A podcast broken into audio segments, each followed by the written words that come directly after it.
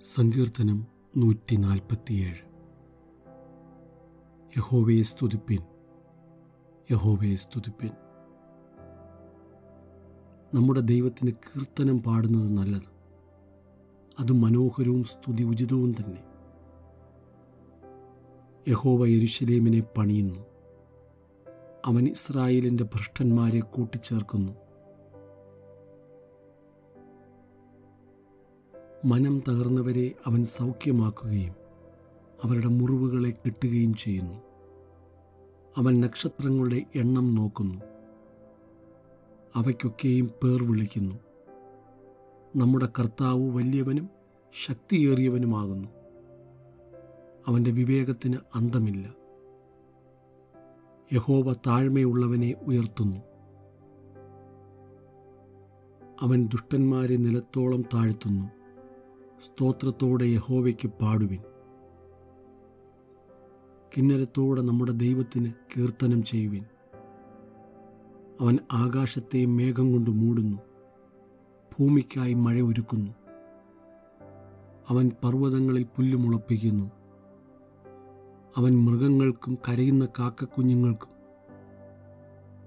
അതതിന്റെ ആഹാരം കൊടുക്കുന്നു. അശ്വബലത്തിൽ അവൻ ഇഷ്ടം തോന്നുന്നില്ല. പുരുഷന്റെ ഊരുക്കളിൽ പ്രസാദിക്കുന്നതുമില്ല. തന്നെ ഭയപ്പെടുകയും തന്റെ ദയിൽ പ്രത്യാശ വയ്ക്കുകയും ചെയ്യുന്നവരിൽ യഹോവ പ്രസാദിക്കുന്നു. എരുശലേമേ യഹോവയെ പൊഴുത്തുക. സിയോനെ നിന്റെ ദൈവത്തെ സ്തുതിക്കുക. അവൻ നിന്റെ വാതിലുകളുടെ ഓടാമ്പലുകളെ ഉറപ്പിച്ചു. നിന്റെ അകത്ത് നിന്റെ മക്കളെ അനുഗ്രഹിച്ചിരിക്കുന്നു. അവൻ നിന്റെ ദേശത്ത് സമാധാനം വരുത്തുന്നു. വിശേഷമായ ഗോതമ്പ് കൊണ്ട് നിനക്ക് തൃപ്തി വരുത്തുന്നു.